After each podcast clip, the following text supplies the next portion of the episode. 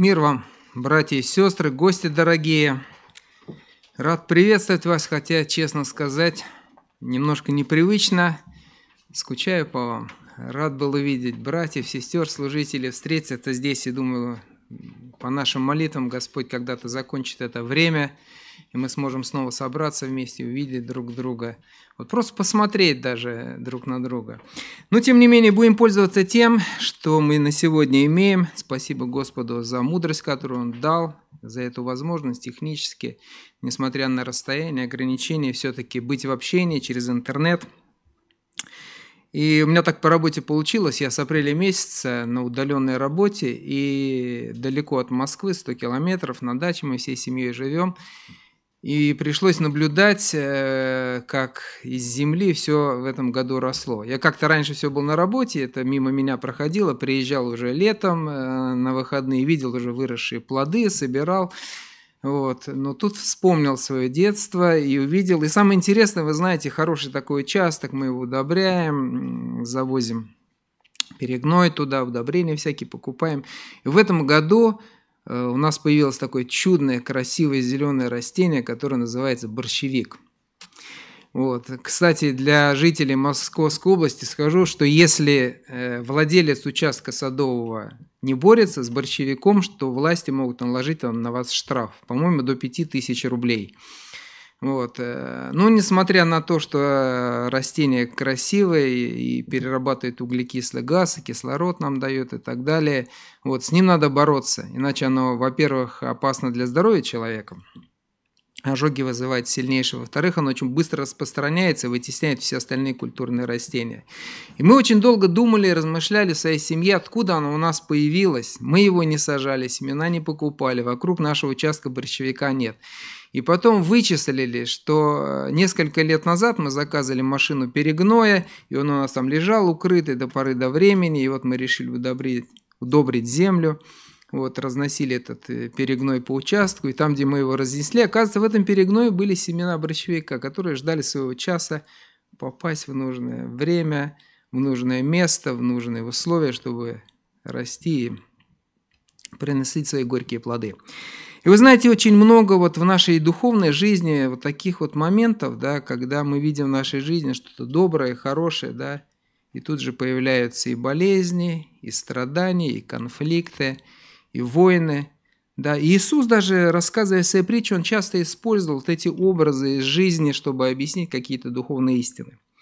Мы сегодня с вами будем читать из Евангелия от Матфея, с 13 главы, притчу о пшенице и о плевелах.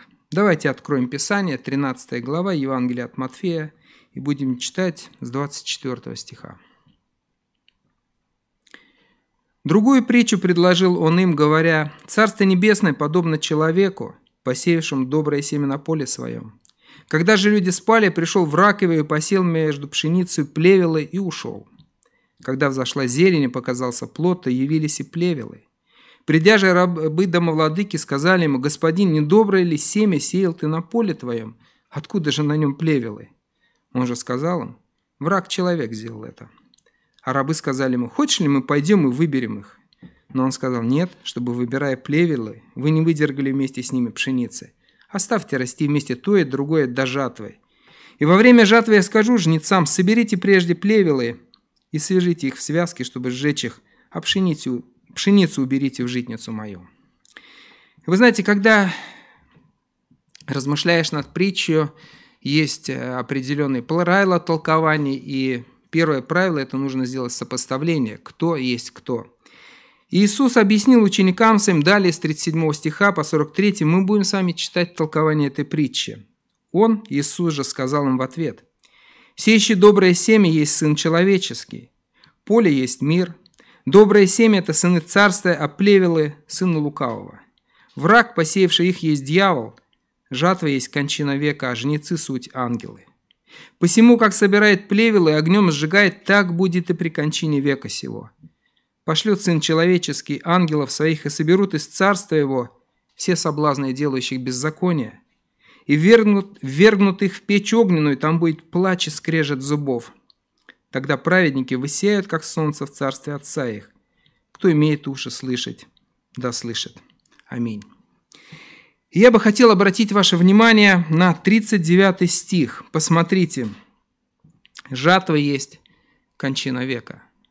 Вы знаете, вообще человечество, нельзя сказать, что вот это была какая-то новая новость для человечества. На самом деле человечество прекрасно знает, что возраст Земли, он определен. Что когда-то наступит тот момент, когда жизнь на Земле должна прекратиться. Несколько лет назад я читал заключение ученых, или выводы, или открытия. Они сказали, что Земля прошла точку как бы невозврата. То есть на сегодня, это было несколько, 2 или 3 года назад, на сегодня человечество потребляет больше ресурсов, чем Земля способна воспроизвести. Ну, например, если условно почитали ученые, что ежегодно, например, на Земле вырастает 1 миллиард новых деревьев, человечество потребляет 1 миллиард и, например, 10 миллионов. То есть мы сейчас живем и тратим воспроизводимые ресурсы Земли. И когда-то настанет такой день, когда закончится. И сегодня, если вы заметили, порой вот вопрос, я думаю, зачем люди посылают космические аппараты далеким планетам, почему разрабатывают, то мы слышим время от времени, то программа колонизации Луны, то программа колонизации Марса, люди мечтают и так далее. Потому что люди понимают, что когда-то это все закончится. Мы не можем постоянно черпать из недр Земли ее природные ископаемые. Кстати, в этом столетии заканчиваются запасы нефти и газа. Но если относительно простого человека, то можно сказать: слушайте, а что я могу сделать с ресурсами Земли? Это меня не касается. И даже я, знаете, наверное, думаю, что большая часть людей думает: на мой век хватит.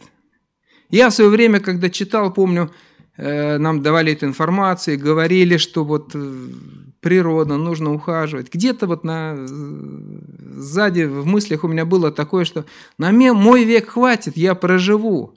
А что дальше, пусть следующее поколение заботится об этом. Ну, вы знаете, у слова «век», «кончина века» есть несколько значений. Мне кажется, это очень удачный перевод.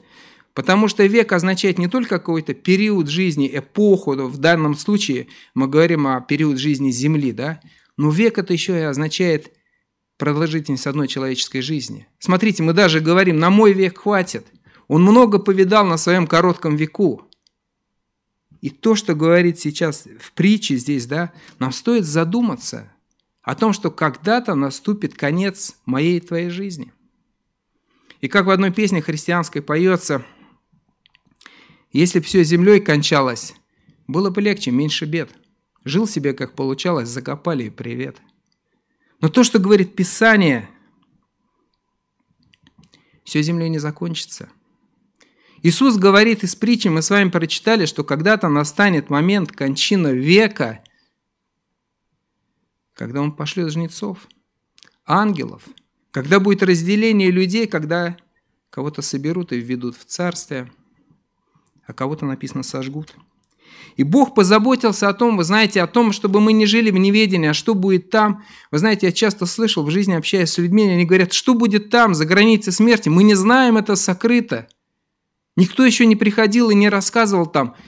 Но я вам скажу, мы имеем в Писании откровение, слово от Бога, который позаботился о том, чтобы довести до каждого человека, а что же будет там, когда наш короткий век закончится. И вот как брат Валера уже читал нам сегодня 17 главы «Деяний апостолов», я хочу напомнить, смотрите, апостол Павел повторяет ту же истину, о которой говорит Христос в своей притче. 30 стих. «Бог ныне повелевает людям всем повсюду покаяться, ибо Он назначил день, который будет праведно судить вселенную». Посмотрите, Бог назначил день. Это не тот день, когда на земле кончатся ресурсы, и Господь придет и скажет: ну все, закончилось, вы все проели, давайте теперь-ка я вас соберу. У Бога есть план. Он назначил день, Он сказал: вот это тогда и будет. Вы знаете, вот это время эпидемии, интересно, я стараюсь, когда беседую с людьми, встречаясь по долгу службы, вот я стараюсь всех благословить, сказать: да сохрани тебя Господь от этой болезни, чтобы жить. И вот с одним беседовали, я говорю: да сохрани тебя Господь, чтобы ты прожил жизнь столько, сколько тебе Господь отмерил. И вы знаете, многие люди сейчас Они соглашаются, они говорят, да, действительно, мы верим, что я проживу столько, сколько мне отмерено на небесах Господом. И это прекрасно, что мы соглашаемся с этим, что придет это время. Но когда оно придет, когда закончится наш короткий век, что же дальше там будет? Бог позаботился. Апостолу Иоанну было открыто видение. Была открыта панорамная, огромная, масштабная картина, что же произойдет вот в тот день кончины века. И он это видел, он записал. И до наших дней это дошло. И мы можем с вами, открыв книгу Откровения, прочитать и посмотреть, что же будет тогда.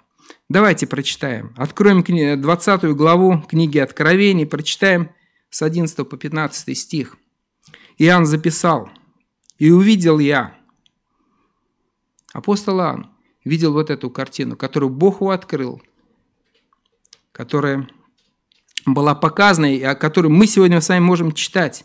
«И увидел я великий белый престол и сидящего на нем, от лица которого бежало небо и земля, и не нашлось им места. И увидел я мертвых, малых и великих, стоящих пред Богом, и книги раскрыты были, и иная книга раскрыта, которая есть книга жизни. И судимы были мертвые по написанному в книгах сообразно с делами своими. Тогда отдало море мертвых, бывших в нем, и смерть, и ад отдали мертвых, которые были в них. И судим был каждый по делам своим, и смерть, и ад повержены в озеро огненное, и это смерть. Вторая. И кто не был записан в книге жизни, тот был брошен в озеро огненное». Вот эту вот картину мы читаем, вот предстает вот этот великий белый престол. Открытые книги написаны, на которых наша судьба, наша жизнь. И написана книга жизни. И мы там все будем стоять. И я, и вы, каждый человек, когда-либо живший, умерший, сейчас похороненный, лежащий там где-то на могильной плите, все поднимут, все проснутся, и все встанут, и будут смотреть на этот белый престол. Вы знаете, я когда учился в военном училище, помню вот эти первый, второй год учения, нас очень редко выпускали в город. Армейские будни, подъем, зарядка, тренировки, вот, стрельба, учеба. Ну, раз в месяц, раз в 2 месяца нас отпускали на несколько часов в город, пойти погулять, просто выйти, не ходить строем даже. И вы знаете, мы очень трепетно ждали этого дня. И порядок был такой, когда приходит твоя очередь раз в месяц выйти, ты подаешь командиру отделения заявление, говоришь, я хочу пойти, вот моя очередь будет в это воскресенье в город. Он записывает, командир отделения подает списки командиру группы, командир группы взводу и далее по команде. И на каждом этапе командиры смотрят, достоин ли ты пройти, не было ли у тебя проступков за прошедший месяц, можно ли пропускать твой список наверх. И последний ставит уже резюме свой командир роты, и в воскресенье подразделение приходит с обеда, нас выстраивают, и выходит ответственный офицер, раскрывает журнал, и он зачитывает списки тех, кто может сейчас идти, готовиться, одевать парадную форму, через час построения их отпустят в город. И вы знаете, я помню, до сих пор уже прошло более 30 лет, я помню вот это трепетное ожидание. Ты стоишь и смотришь, и вот на букву А фамилии прочитали фамилии на букву Б, на букву В, доходит до тебя, у тебя в трепете сердце бьется, и вдруг пошли дальше. Твою букву оставлю, твою фамилию не назвали. Это разочарование. И ничто не может улучшить твое настроение. Ты вдруг понимаешь, что еще месяц минимум тебе опять подъемы, зарядки, сборы, тренировки, бег, службы, наряды. И в город ты не попадешь, и будешь где-то из-за забора смотреть на эти проезжающие трамваи, проходящих людей, вот, отдыхающих, веселящихся, а у тебя тяжелые армейские будни.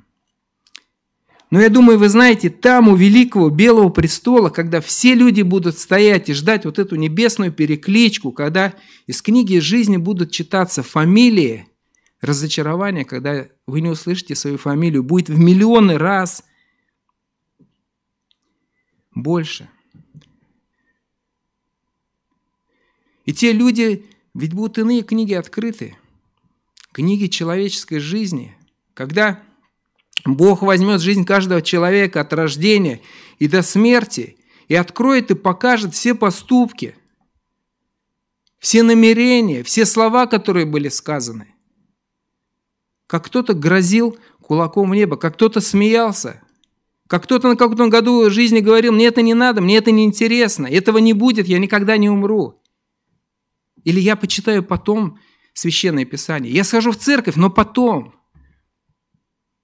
Те дела, о которых вы знаете, у каждого человека есть какие-то дела, какие-то проступки, которые мы сделали втихаря, втайне. Обманул, украл, подвел, согрешил, которые покрыты уже таким слоем времени, пылью времени, и кажется, все это было давно, никто не помнит, свидетелей нет, память стерта, это никогда никто не узнает.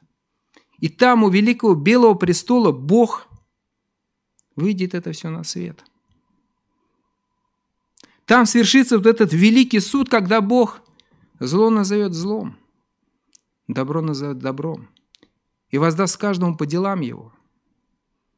Я читал на форуме, как-то один из артистов возмущался и писал, говорит: почему человек, палач, который в сталинские годы убил десятки тысяч людей, убил Мейерхольда, почему я видел его могилку, там плита, там мир праху, там красивые слова, где справедливость, почему этот человек прожил жизнь, почему он был в мире похоронен, но не понес наказание суда? И вы знаете, у каждого человека у нас есть, наверное, десятки таких примеров, когда мы смотрим, и когда действительно люди, поступавшие нечестиво, зло, ворующие, лгущие, не получили возмездия при этой жизни. Но тогда, во время вот этой жатвы, кончины века, Бог выведет все на свет. Ничто не забыто, ничто не скрыто, и ничто не ушло в небытие. В иных книгах записаны судьбы человеческие. Еще раз повторюсь, со всеми нашими грехами, поступками, неправедностью, и за это придется отвечать. И посмотрите 42 стих 13 главы Евангелия от Матфея. Мы почитали, Иисус говорит: там будет плач и скрежет зубов. Вы когда-нибудь слышали, что такое скрежет зубов, когда люди скрежещут зубами? Это адские боли. Крайняя степень человеческих страданий. И это будет там, у Белого престола. Но посмотрите, 43 стих. «При кончине века будет и радость». Это не только время возмездия, время наказания, время подведения итогов, это еще и время радости. 43 стих, смотрите: «Праведники воссияют, как солнце, в царстве Отца их». Нам здесь приятно, иногда мы встречаем друг друга, улыбаемся и говорим: какая лучезарная улыбка у тебя, брат или сестра, радуешься, да? И там будет великая радость. Иоанн, когда увидел, он говорит: вот эта радость, вот тех, которые записаны в книге, да, она будет как солнце. Он, наверное, думал вот эти вот аллегории, думает, как мне записать в книгу Откровения вот эту вот радость этого брата, этого сестры, которые стоят и смеются, как солнце. Вот они как там смеялись, вот они радовались и веселились, да? И он дальше в 21 главе Откровений, первые 4 стиха, смотрите, как он записал. «И увидел я новое небо и новую землю. Ибо прежнее небо и прежняя земля миновали, и моря уже нет. И я, Иоанн, увидел святой город Иерусалим». Мы прекрасную песню только сейчас слышали. Мы идем туда, в этот небесный Иерусалим, мы надеемся, мы уповаем. И посмотрите, Иоанн записал. Он говорит: я видел своими глазами вот этот Иерусалим, вот этого моря уже с мертвыми, этого Белого престола. Все, этого уже нету. Но есть прекрасный город. И он спешил, он хотел запомнить, оставить людям, да, он говорит: посмотрите, что будет, да, сходящий от Бога с неба, приготовленный, как невеста, украшенная для мужа своего. Он использует эти аллегории, видит эти картины, да, и каких-то, может быть, человеческих слов не хватает вот эту красоту описать. Он говорит: ну как, что на земле может сравниться с прекрасным городом? Невеста. Когда действительно это вот шаг такой, да, когда невесту украшают все самое лучшее, все самое дорогое, все самое белое, да, все, что могут родители, подружки, друзья помочь, да, давайте украсим. И он думал, смотрел, говорит: как невеста, да? Другого сравнения нету. «И услышал я громкий голос с неба, говорящий: вот, скиния Бога с человеками, и Он будет обитать с ними, они будут Его народом, и сам Бог с ними будет Богом их». И мы с вами читали в притче, Иисус говорит: пшеница – это сыны царствия, это мои, я их собираю. Придет кончина века, я их соберу. Вот для этой радости, для этого сияния, как солнце, для этого нового города, который я для них готовлю. В Евангелии от Иоанна Иисус говорит: я иду приготовить место вам, и когда приготовлю, приду за вами, возьму вас там, где я, и вы будете со мною. Прекрасное обещание. И Он будет обитать с ними, они будут Его народом, и сам Бог с ними будет Богом их. И отрет Бог всякую слезу с очей их. И смерти не будет уже, ни плача, ни вопля, ни болезни уже не будет, ибо прежнее прошло. Ни коронавируса, ни самоизоляции, ни пандемии, ни ограничений, ни социального дистанцирования. Ничего этого не будет. Иоанн старался записать, да, говорит: а теперь смотрите, вот это то, что вас ждет. Вот это то, что ждет сынов Царствия, те, которые будут Христовы. И хорошая новость сегодня для каждого человека, что книга жизни Иисуса Христа, она еще пишется. Она пишется, она не закрыта. Иисус еще не поставил там точку. Там еще есть пустые графы, куда может вписано твое имя, если ты еще не примирился с Иисусом Христом. Твое имя, которое будет вписано кровью Господа нашего Иисуса Христа, которую Он пролил на Голгофском кресте вместо каждого человека. И только Он имеет право записать туда, в эту книгу жизни, чтобы там во время небесной переклички прозвучало твое имя. И Он сказал: верный и добрый раб, встань вот сюда, где пшеница, там, где верные, там, где сыны, там, которые пойдут в новый город, на новую землю, где не будет ни плача, ни вопля, ни болезней. Вот ты иди туда, потому что я записал твое имя. И тогда вот в той книге, в иной жизни, где записана вся моя и твоя жизнь, где записаны все наши грехи, все наши ошибки, все наши глупости, которые мы делали, этого уже ничего не будет играть роли. Потому что Христос говорит: я искупил. Они мои, я кровью искупил. Вот эти все грехи, которые записаны, которые делались, которые сокрыты, я все их прибил на крест. Я пришел туда на крест, чтобы избавить, чтобы взять наказание за ваши грехи. И Он сегодня сеет это семя. Он сегодня сеет свое слово. Посмотри, 37-38 стих. «Сеющий доброе семя есть Сын Человеческий. Поле есть мир, доброе семя – это сыны Царствия». И сегодня еще не жатва. Сегодня еще продолжается сеяние, сегодня еще продолжается взращивание пшеницы. Сегодня время обратиться к Богу. И я хотел призвать сегодня тех, кто, может быть, слушает в прямом эфире, может быть, в записи эту проповедь, сегодня сделать 4 шага по направлению к Богу, к тому, чтобы стать Сыном Божиим, чтобы уйти от вот этих плевел и стать действительно добротной пшеницей и примириться с Богом. Итак, первый шаг – поставьте себе задачу. Вот в этом у каждого человека у нас есть список своих приоритетов. Купить, сделать, добиться, устроиться, построить, посадить, вырастить и так далее, и так далее, и так далее. У каждого человека, просыпаясь, мы видим этот список. Так вот, на первое место сюда впишите себе задачу. Я хочу стать сыном Царствия. Это моя стратегическая, это главная цель. Что бы ни было, она будет всегда первая. Дойти до небесного Иерусалима. Решить этот вопрос, чтобы туда, к кончине века, к этому моменту, когда Бог скажет аду и смерти: отдай ко мне тех, которые умерли. Когда пролетит ангел, когда вострубит, когда мертвые услышат этот звук трубы, и вдруг поднимутся, разверзнутся, встанут и скажут: как я долго спал, где Белый престол? Чтобы к тому моменту подойти подготовленными, и сегодня это зависит от вас. Первый шаг – поставьте себе эту задачу. Вы знаете, в первом веке нашей эры в Афинах жил Дионисий Ареопагит.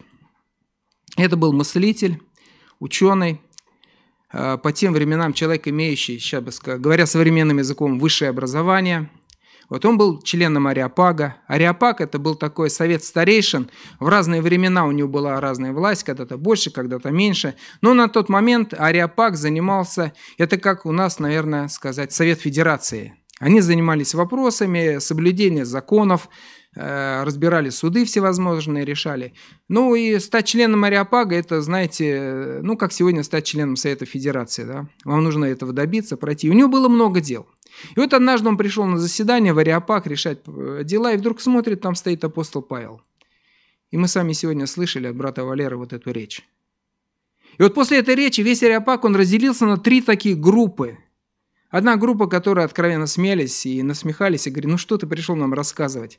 У нас тут греческая философия, у нас серьезные люди собрались, мы такие дела решаем, ты нам расскажешь про какую-то вечную жизнь, про какую-то кончину века, про еще что-то. Ну это несерьезно, да. Давайте все-таки будем заниматься серьезными делами, сейчас пока не до этого. Это удел религия, удел каких-то вот старушек уже, людей-пенсионеров, кто одной ногой уже стоит в могиле. У нас серьезные дела. Вторая группа, они согласились. Им понравилась эта идея, они сказали, да, действительно, это мудро, подготовиться заранее к кончину века, к своей смерти, мы не знаем, когда мы умрем, но не сейчас. Об этом, Павел, мы тебя послушаем в другое время. Они согласились, но у них были какие-то другие дела, задачи и все. Дионисий стал членом третьей группы. И мы читаем, написано, вышел и пристал к Павлу. Он пошел за Павлом. Павел, подожди-ка, ты говорил о вечной жизни. Я хочу побеседовать с тобой. Расскажи мне, что это за день такой? А расскажи, как мне туда попасть? А я хочу стать сыном царствия. И по церковной истории Дионисий стал первым епископом Афин. И сегодня в Афинах есть улица, которая носит его имя. Оттуда через 2000 веков, давая сегодня нам свидетельство вот этой живой веры, настоящей, да, когда человек, облеченный властью, задачами, умный, мудрый, образованный, вдруг говорит, стоп, вот это все важно, хорошо, но на первое место я хочу решить самый главный вопрос. Где я буду, когда мой короткий век закончится? Итак, первый шаг. Не отмахивайтесь, не откладывайте, примите это решение сегодня. Поставьте себе «я хочу». С наших желаний начинаются все наши маленькие большие дела. И если мы этого не ставим, если мы к этому не стремимся, ничего не произойдет. Вы знаете, несколько лет назад у меня на работе был помощник, молодой парень, учился в университете, 21 год, заканчивал его. Вот. И мы с ним беседовали. Я ему говорю, ты начинаешь жизнь, тебе очень важно начать жизнь с Богом. Тебе очень важно начать жизнь поистине, понять, как устроен мир, что такое грех, что такое добро, для чего Иисус пришел. И он соглашался со мной и говорил, да, хорошо, Алексей, это действительно разумно, это умно, надо. Ну, понимаешь, сейчас у меня надо закончить университет, надо получить образование, вот с этим разобраться, да, потом еще с семейной жизнью есть вопросы, да. И потом, наверное, да, придет время, я когда-то приму это решение, открою Библию, почитаю. Вы знаете, наверное, нет человека, который в нашей стране, который не знал бы выражение из книги Екклесиаста. Всему свое время. Время разбрасывать камни и время собирать их. Бог определяет время каждому человеку, когда его позвать, когда к нему обратиться. Когда в мысли человеку вложить, тебе нужно разобраться в отношениях со мной. И я верю, что в то время Бог действовал и разговаривал с этим молодым парнем. В тот вечер он зашел ко мне и сказал, Алексей, у меня был прекрасный день. Я сегодня столько сделал, столько замечательный. Я порадовался за него, сказал, Кирилл, отлично, я рад за тебя. Действительно, у нас хорошая команда. Действительно, ты хороший работник. На следующий день он не вышел на работу. Когда я позвонил ему на мобильный телефон, думаю, что он долго задерживается. На том конце ответил сотрудник полиции, он сказал, Кирилла больше нет. Он сегодня утром ехал на работу и погиб в автомобильной аварии. Ему было 21 год. Его век был очень коротким. Но Бог стучался к нему. Вот эти последние время его жизни стучался, звал. Не будьте беспечными. Обратитесь к Богу сейчас. Второй шаг, который нужно сделать. Читайте, изучайте Библию. Посмотрите, 43 стих, мы с вами читали 13 главы Евангелия от Матфея. Иисус заканчивает толкование к притче, он говорит, кто имеет уши слышать, да слышит. Современный перевод «У кого есть уши, пусть услышит». Вы знаете, вот как понять это выражение, да? Это призыв к внимательному слушанию. Вы знаете, учителя иногда в школе, вот, когда хотят привлечь внимание школьников, чтобы они задумались, они говорят, слушайте, у вас голова есть, думайте своей головой, да? Внимательно, меня все слышат, теперь слушайте так. И вот сегодня этот призыв, он мог бы вот так вот было сказать, да? У вас есть уши, внимательно слушайте меня, что я вам говорю. Бог призывает человека к тому, чтобы выслушать его. И для того, чтобы услышать Бога, необходимо обратиться к Его Слову. Необходимо обратиться к Библии, к записанному Божьему откровению, которое Бог позаботился о том, чтобы люди, чтобы мы могли выслушать Его, примириться, стать сынами Божьими. И мы с вами читали в притче, что кроме пшеницы сеются еще и плевелы, семена лжи, пустоты, заблуждений. И я хотел бы немножко коснуться трех таких заблуждений, которые, по крайней мере, я слышал в своей жизни и есть на нашей земле. Первое заблуждение. Люди говорят: разве можно верить в Библию? Библию написали люди. Библию написали люди. И прошло столько много времени, ее столько много раз переводили, что уже первоначальный смысл утрачен. Я хочу сказать несколько слов о том, что такое Библия, как она писалась и кто является ее автором. Автором Библии является Бог. Бог использовал людей, специальных людей, пророков, которым особым образом, через речь, через видение, через сны, по-разному образом Бог открывал, и Дух Святой побуждал, вкладывал им мысли, вводил, можно сказать, их разумом и их рукой, чтобы они записали то, что Бог хотел, чтобы мы услыхали. И в Писании есть подтверждение. Павел пишет во втором послании Тимофею, 3 глава, 16 стих, «Все Писание богодухновенно». Он говорит, это не просто слова, записанные людьми, придуманные, кто-то сидел и размышлял, да? Он говорит, Писание богодухновенно. Что это такое? Во втором послании Петра, в 1 главе, с 19 стиха, Петр немножко раскрывает, он говорит, смотрите, мы имеем вернейшее пророческое слово. Он говорит, посмотрите, подчеркивает вот это. Он не просто хочет сказать, ну там истина записана, правда записана. Он берет вот эту превосходнейшую форму, он говорит, вернейшее слово пророческое, нет там никакой ошибки. 21 стих. «Никогда пророчество не было произносимо по воле человеческой, но изрекали его святые Божии человеки, будучи движимы Духом Святым». Библию писали на протяжении 1500 лет. Писали более 40 авторов.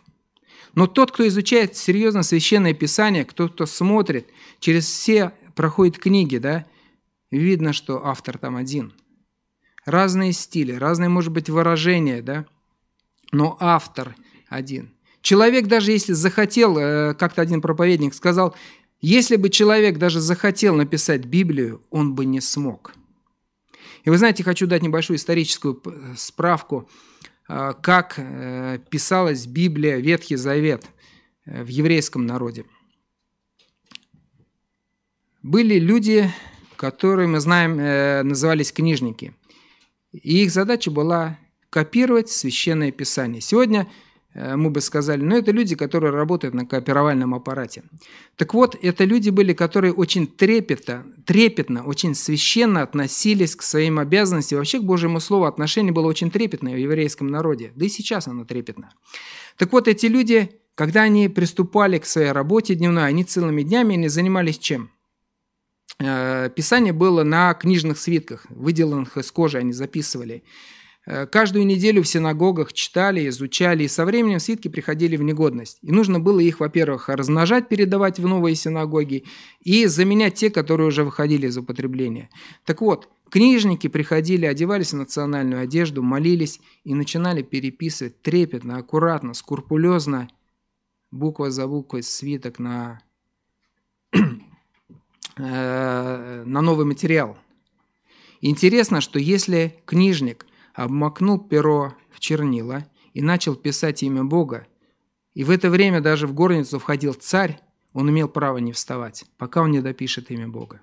После того, как книжник заканчивал свой труд, переписывал, он начинал считать количество букв на книжном свитке. И потом сверял с количеством букв на оригинале, потому что в оригинале было написано, на этом свитке находится 3282 буквы. И на новом свитке должно быть точно столько же. Если количество не совпадало, свиток забраковывался. После того, как свитки приходили в негодность из-за употребления, то их хоронили как людей. Было очень трепетное, священное отношение к Божьему Слову. И вот благодаря вот этому труду все ученые, которые занимаются серьезным изучением Библии, оригиналов, существующих в мире, более 20 тысяч. Ни одной книги, ни одной древней рукописи даже нет вот в порядке рядом стоящих с оригиналами Библии. По-моему, про Александра Македонского есть упоминание, около 1000 есть древних рукописей, где упоминается его имя, о нем пишется. Да? Библия находится, только Библия, одно экземпляров, более 20 тысяч. Если говорить о русской Библии, о русском переводе, да, то перевод осуществлялся, мы сейчас имеем перевод синодальный 1876 года. Российское библейское общество сделало недавно перевод. Переводчики всегда работают с оригиналом. Библия написана на основных двух языках, это древнееврейский и греческий. И переводчики, которые переводят Библию, они переводят с оригинального языка. Безусловно, они смотрят другие переводы, они сравнивают, да, потому что иногда нужно понять мысль, а как кто-то передо мной перевел, как это есть. Да. Но основой, лежащей в том, с чем они работают, является язык оригинала. И безусловно, Библия – это самое точное Слово Божие, которое существует на сегодня. Переведенное, написанное, ему можно 100% верить. Второй миф, который существует в нашем народе, который я слышал, и даже люди говорили, как ты можешь читать Библию, ее не может понять простой человек. Библия написана таким вот специальным языком, знаете, для особых людей, священников, которые только они могут разобраться, они могут тебе растолковать Библию. Безусловно, есть труд у проповедников, то, чем я сейчас занимаюсь, есть труд у учителей, но я бы хотел, чтобы мы с вами прочитали 8 главу из книги «Притч», первые 9 стихов. Всегда, когда идет общение человека с Богом или человека с другим человеком, всегда важно понимать желание сторон передать информацию. Слово «логос», да, его можно представить как, вы знаете, такой контейнер для передачи информации. У меня есть какая-то информация в моей голове, и я хочу что-то вам передать. Я использую слово, я использую контейнер, да, и я передаю вам. И уже, конечно, от моего умения зависит, да, сможете вы понять, что я вам передаю, или не сможете. И самое главное, конечно, это мое желание. И если я хочу до вас донести какую-то информацию, которая у меня есть в голове, объяснить, как преподаватель в школе хочет объяснить ученикам. Я буду разными методами, я буду прямым текстом, я буду притчами рассказывать, я буду на примерах объяснять, но я добьюсь цели, вот та информация, она перейдет к вам, и вы поймете. Посмотрите в притчах 8 глава, где говорится о премудрости Божьей, об обращении к Богу. Она говорит, как бы от первого лица Бог обращается через премудрость к человеку. Посмотрите, что хочет сделать Бог через свою премудрость и какое его желание в отношении человека. Если у него желание скрыть информацию, спрятать ее, зашифровать, чтобы никто не понял, или он хочет достучаться до каждого сердца, до каждого разума. Читаем первые 8-9 стихов. «Не премудрость ли взывает, и не разум ли возвышает голос свой? Она становится на возвышенных местах, при дороге, на распутьях. Она взывает у ворот при входе в город, при входе в двери. К вам, люди, взываю я, и к сынам человеческим голос мой. Научитесь неразумные благоразумие и глупые разуму. Слушайте, потому что я буду говорить важное изречение уст моих – правда. Ибо истину произнесет язык мой, и нечестие – мерзость для уст моих. Все слова уст моих справедливы, нет в них коварства и лукавства. Все они ясны для разумного и справедливы для приобретших знания». Посмотрите, обратите внимание, Бог говорит, все они ясны для разумного. Если вы хотите, если вы размышляете, если вы думаете, если вы стремитесь, если вы используете данные вам Бога способности мозговые, они будут ясны. Написано, все слова мои справедливы, в них нет коварства, в них нет лукавства, в них нет обмана, в них нет какой-то зашифрованной информации, спрятанной, скрытой, обмануть бы, рассказать не то на самом деле, да? Бог говорит, то, что я хочу, я через свое слово вам и передаю. И я хотел еще прочитать. Первое послание Тимофея, 2 глава, 4 стих. Апостол Павел пишет, который Бог хочет, чтобы все люди спаслись и достигли познания истины. Посмотрите, воля Бога, его цель, он говорит, я хочу людям, которые на земле, мое творение, я хочу, чтобы они спаслись, чтобы они достигли познания истины, чтобы они поняли, что я хочу им сказать через свое слово. И Бог скажет. Третий плевел, который есть, который мешает людям открыть Библию, начать читать, обратиться к Богу. Это то, что Библия устарела. Вы знаете, я даже слышал из уст некоторых священников такие советы своим прихожанам. Они говорят, зачем вы читаете Ветхий Завет? Это было написано еврейскому народу, это все, это не актуально. Даже Новый Завет вам не стоит. Есть целые течения религиозные, которые родились, которые говорят, у нас был пророк, он нам откопал книгу, у нас появились золотые скрижали, целое движение мормонов, которые строят свое учение на каких-то якобы потом полученных откровениях. Когда люди приходят и говорят, это было 2000 лет назад. У нас есть история, у нас есть новые откровения, у нас есть новые учителя, которые придут, которые расскажут для нашего времени более подробно, обстоятельно. Вы знаете, я хочу, чтобы мы с вами обратились к книге Откровения. Это последняя книга Библии, 66-я. И прочитали с вами 1 глава, 1 стих. «Откровение Иисуса Христа, которое дал ему Бог, чтобы показать рабам своим, чему надлежит быть вскоре». Посмотрите, начинается книга, это цель написания книги Откровения. Иисус Христос показывает рабам своим, чему надлежит быть вскоре. У меня такой вопрос к вам. Вскоре это до какого времени? Это первый век христианства, второй, третий, до какого? До 10-го, 15-го? Когда должно было закончиться это время вскоре? Есть ли какое-то обозначение вот этого вот конца времени, когда можно было сказать, вот книга Откровения, она вот до этого момента, а дальше уже новое откровение?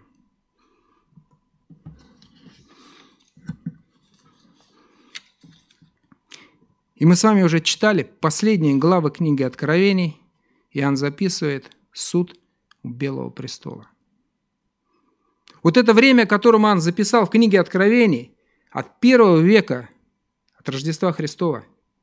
И вскоре оно идет сейчас, оно еще не наступило. Вскоре закончится, когда новый город Иерусалим придет с неба, новая земля, суд Белого престола. Вся история человечества до кончины века открыто описано в книге Откровений. Здесь и 9, и 10, и 15, и 21 век. Где-то здесь, вот на этой шкале времени, но еще не наступил. Это время вскоре, оно еще идет для нас с вами. Иисус говорит, все, что должно было быть в этом времени, я вам открыл в книге Откровений. Интересно, посмотрите, я хочу обратить ваше внимание на 22-ю, последнюю главу книги Откровений, 18 и 19 стихи. Давайте прочитаем. «Я также свидетельствую всякому, слышащему слова пророчества книги этой, если кто приложит, что к ним, на того наложит Бог язвы, о которых написано в книге сей. Если кто отнимет, что от слов книги пророчества сего, у того отнимет Бог участие в книге жизни и в Святом Граде, и в том, что написано в книге сей». Посмотрите, Бог заканчивает, Он говорит, в книге Откровения я вам расскажу все, что будет в истории человечества до жатва до кончины века. И теперь Бог запечатает, Он говорит, а теперь сюда никто ничего не может добавить, и никто ничего не может из нее убрать. Вот это все, что записано, оно должно быть. Всем поколениям до того момента, пока я не воскрешу всех. И когда кто-то появляется, какие-то новые пророки, новые откровения, новые учителя, которые говорят, в Библии мало, надо еще чуть-чуть добавить.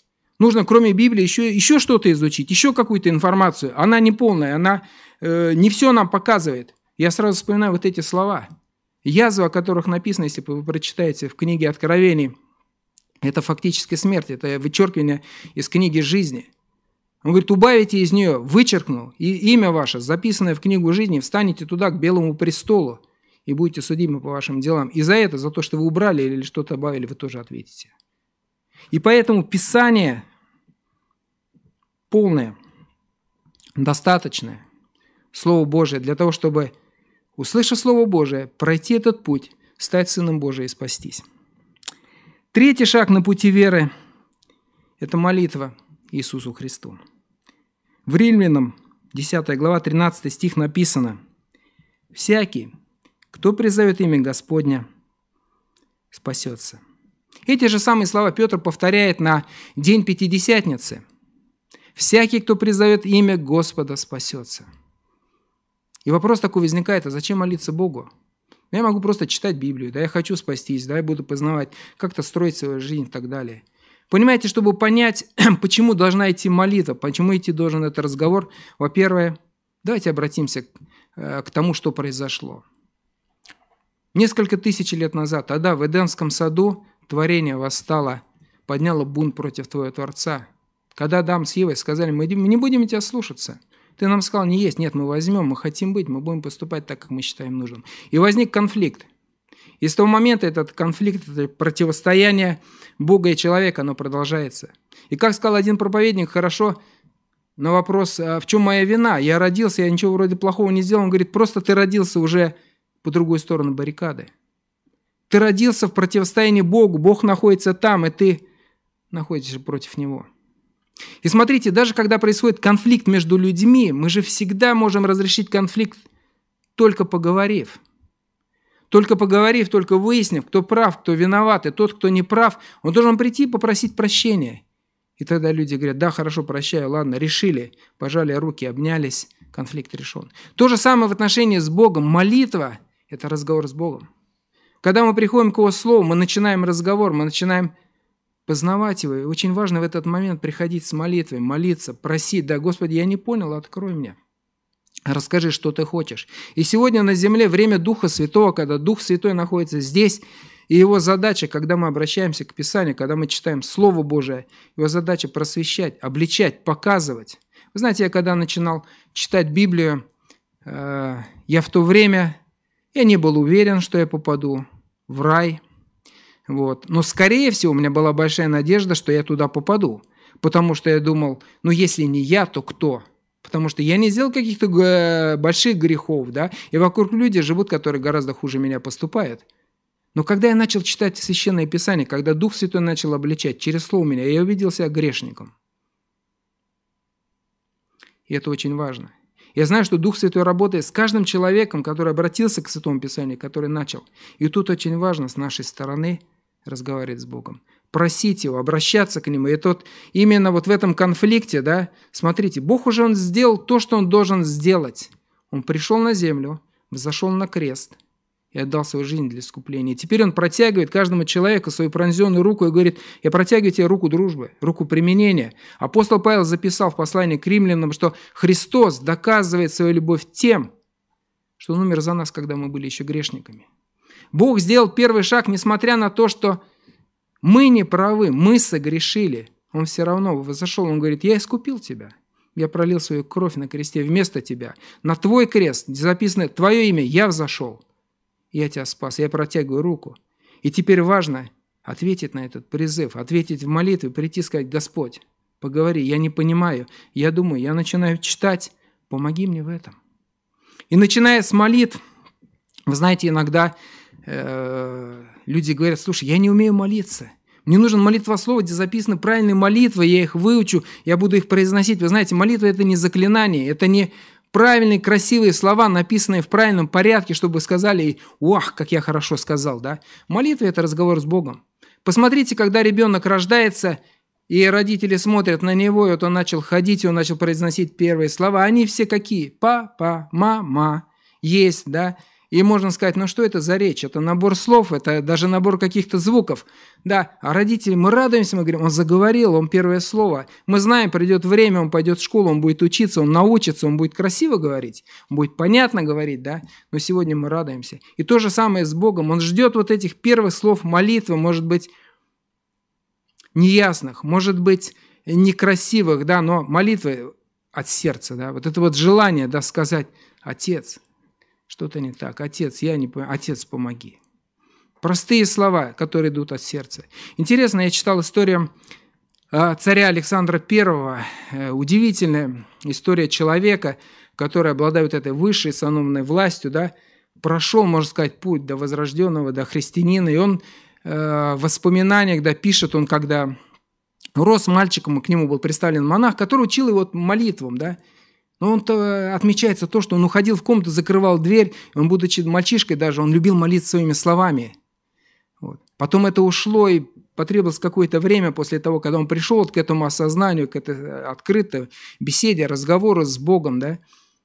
Но это было в его жизни. Он помнит, он говорит, я помню вот это вот. Я не умел говорить, не знал, что говорить, но вот это лилось от сердца, да, желание поговорить с Творцом-то, как с человеком. Помните о том, что апостолы, когда ходили, посмотрите, все записанные речи с Иисусом Христом, это тоже молитва, это разговор с Богом.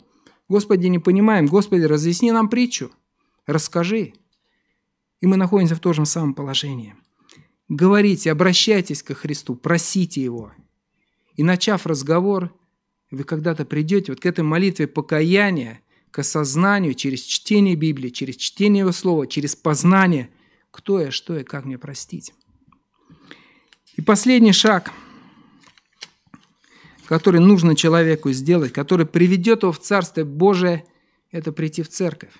Церковь – это собрание святых, это Царство Божие здесь, на земле. В первом послании Петра, 2 глава, давайте мы прочитаем 9 стих. Петр так говорит о церкви, что это такое, кто это такой. Он говорит, род избранный. Род избран, те, которые Бог избрал, сыны царствия.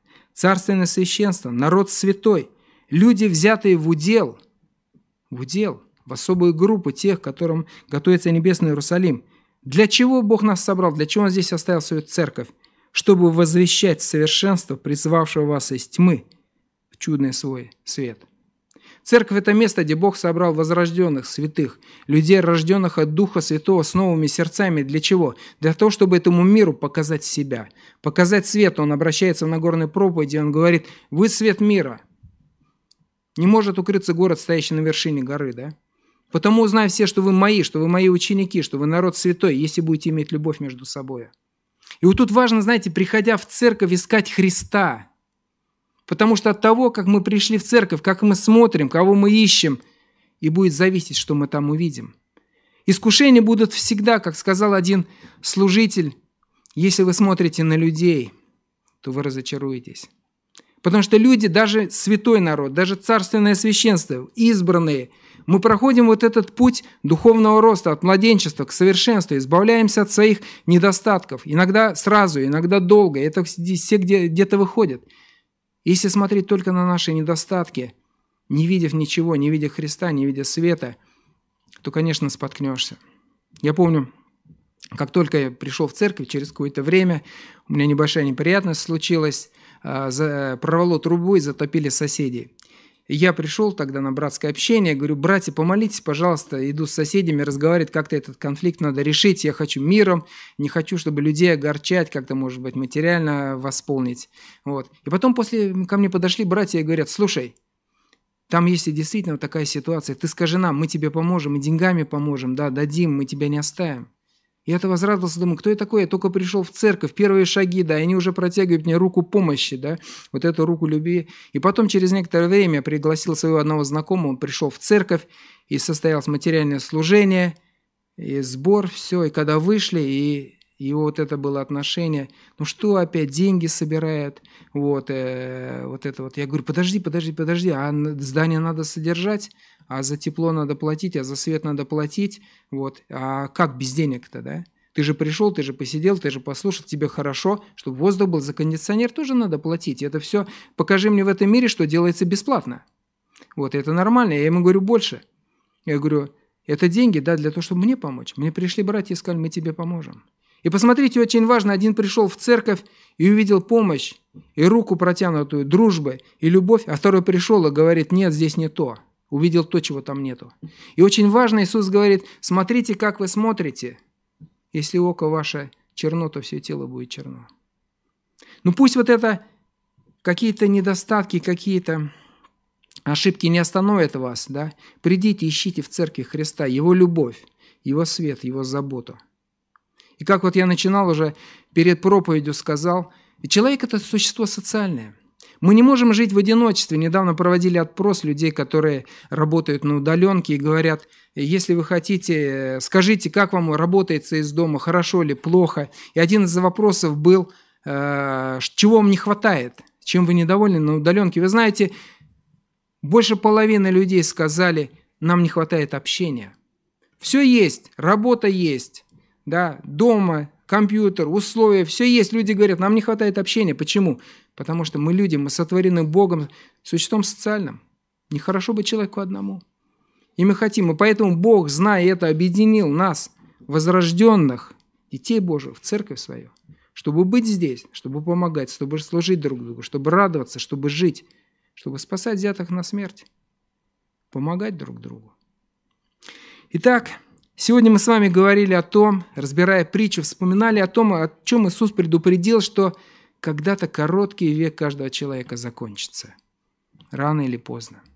И очень важно, вы знаете, прийти к Нему, стать Сыном Царствия. И сейчас Христос сеет свое слово. Поэтому 4 шага, которые нужно сделать. Первое, поставьте себе задачу, вот это желание. Я хочу стать Сыном Царствия. Как когда-то Дионисий Ареопагит пристал к Павлу, пристаньте к Божьему Слову, идите, направляйте, сделайте 2-й шаг. Изучайте Писание, слушайте проповеди, молитесь Иисусу Христу, просите Его о помощи, просите Его о защите, просите Его о водительстве. И вы придете к молитве покаяния, когда вы осознаете себя грешником, когда вы осознаете, что сделал Христос для вас на Голгофском кресте, и через молитву покаяния, через веру в Его жертву, и в прощение получите Духа Святого. И сделайте последний шаг, придите в Его церковь, вы примкните к избранному Божьему народу, с теми, с кем вы там будете на небесах, с теми, с кем здесь на земле, которые будут вам служить, будут поддерживать, будут утешать, кому вы будете служить, с кем вы будете находить радость, по кому вы будете скучать, кто всегда будет и здесь, и там на небе, и в самой вечности. Да благословит каждого из нас Господь, быть верным Ему и принести плод, и услыхать на небе: верный и добрый раб, в малом ты был верен, над многим тебя поставлю. Аминь. Давайте помолимся. Великий Бог и Спаситель Иисус Христос, мы приходим к Тебе с молитвой благодарности.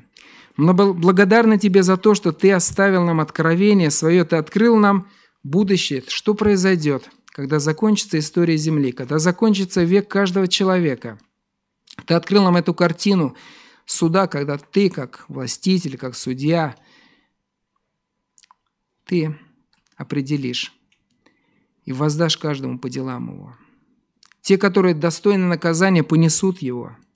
Но больше всего мы радуемся, Господь, что там будет открыта книга жизни, в которой Ты своей рукой, своей кровью, по молитве покаяния впишешь имена святого Божьего народа, спасенных Твоих, самых разных, Господь, но Твоих, которые обратили свои сердца, свой разум к Твоему Слову, которые склонили и колени, и сердца в молитве перед Тобой, в молитве покаяния, осознавая, Господь, что Ты взошел на крест вместо каждого человека. Мы читали сегодня в послании, сказано, Ты хочешь, чтобы все люди спаслись и достигли познания истины. Ей, Господи, мы это верим. И мы просим и молимся за наших родных и близких, за наших друзей, за страну нашу. Побуди сердца, Господь, чтобы были вот эти Дионисии, Господь, и в нашей стране, которые, оставив дела, оставив суету, примкнули к Тебе, прильнули к Тебе, Господь, взыскали Тебя, открыли Твое святое слово, поверили в то, что там написано, Господи, и были рождены от Духа Святого.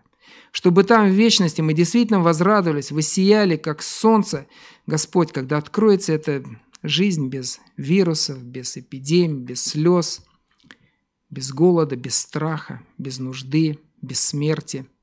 Там, где мы увидим Тебя, где мы почувствуем Твою любящую отцовскую руку, увидим Тебя, Писание говорит, лицом к лицу, и будем там творить. Видя, Господь, прекрасные пейзажи, новые пейзажи, написанные Тобою, будучи у Тебя соработниками, сотворцами, Господь, благослови. Да будет прославлено великое имя Твое, Господа и Спасителя Иисуса Христа. Аминь.